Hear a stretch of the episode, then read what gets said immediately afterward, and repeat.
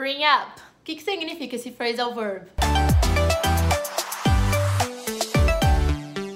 Hey guys, aqui é a Vi e aqui é a Gi e nós somos as gêmeas do inglês. Teachers especialistas em descomplicar o inglês para você falar de uma vez por todas. Bora aprender mais um phrasal verb do inglês com a gente? Na dica de hoje a gente vai te ensinar o que, que significa a expressão bring up. Mas antes, se você ainda não é inscrito aqui no canal, aproveita e já se inscreve e ativa o sininho para você receber todas as notificações. E se você ainda não curtiu esse vídeo, já deixa o seu like para mostrar pro YouTube e também pra gente, né? Que você gosta desses conteúdos, conteúdos de expressões. Phrasal verbs são estruturas muito interessantes da língua inglesa, porque elas são compostas por um verbo seguido por um advérbio ou preposição, uma partícula, né, que a gente chama. E nesse caso, o verbo é bring, que é trazer, e a preposição up, que é para cima. Essa combinação de componentes dá um novo sentido para as palavras, formando então as expressões que a gente tem.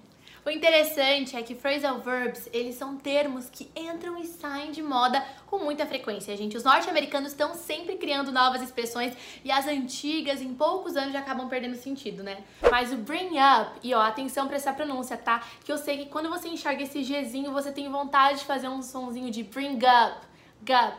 Não, tá? Esse G você pode quase que considerar como mudo. É bring up, bring up. Bring up the video. Mas enfim, o bring up, esse phrasal verb que a gente vai te ensinar hoje, ele ainda tá super em moda nesses países falantes de língua inglesa, então você pode usar à vontade. A expressão pode ter vários significados diferentes, o que também é muito comum entre os phrasal verbs, e hoje a gente vai te ensinar os três significados mais comuns desse phrasal verb. Ah, e você vai notar que é super comum a gente inserir um substantivo, pronome ou algum outro componente gramatical entre o verbo e a preposição, tá? Isso acontece porque muitos phrasal verbs eles podem ser separados pelo objeto da frase. Mas vamos lá que você vai entender melhor. Então vamos lá que com exemplos tudo fica mais fácil e o primeiro uso, o significado desse phrasal verb é o de trazer algo de um nível, de um local inferior para um nível ou local superior. Try to bring up your leg a little higher when doing this exercise. Tenta levantar a perna um pouquinho mais alto ao fazer esse exercício. He brought up the rest of the bags that were left downstairs. Ele trouxe para cima o resto das malas que foram deixadas no andar de baixo. Segundo sentido é de trazer à tona ou mencionar um tópico específico em uma conversa. He brought up a question for discussion.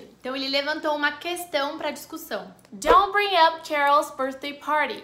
It's a surprise. Então não fala da festa de aniversário da Carol, que é uma surpresa. Terceiro uso, criar ou educar um filho. Trying to bring up a small daughter on your own is not an easy task. Tentar criar uma filha pequena por conta própria não é uma tarefa fácil. Bringing up twins requires a great deal of energy. Criar gêmeos requer muita energia, é verdade. A nossa mãe bem sabe, né?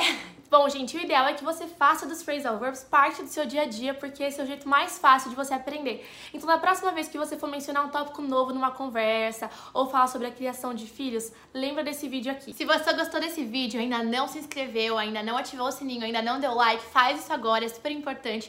Ajuda a gente demais a alcançar mais pessoas e continuar o nosso trabalho descomplicando o inglês. Pois é, a gente se vê no próximo vídeo. Take care! Take care!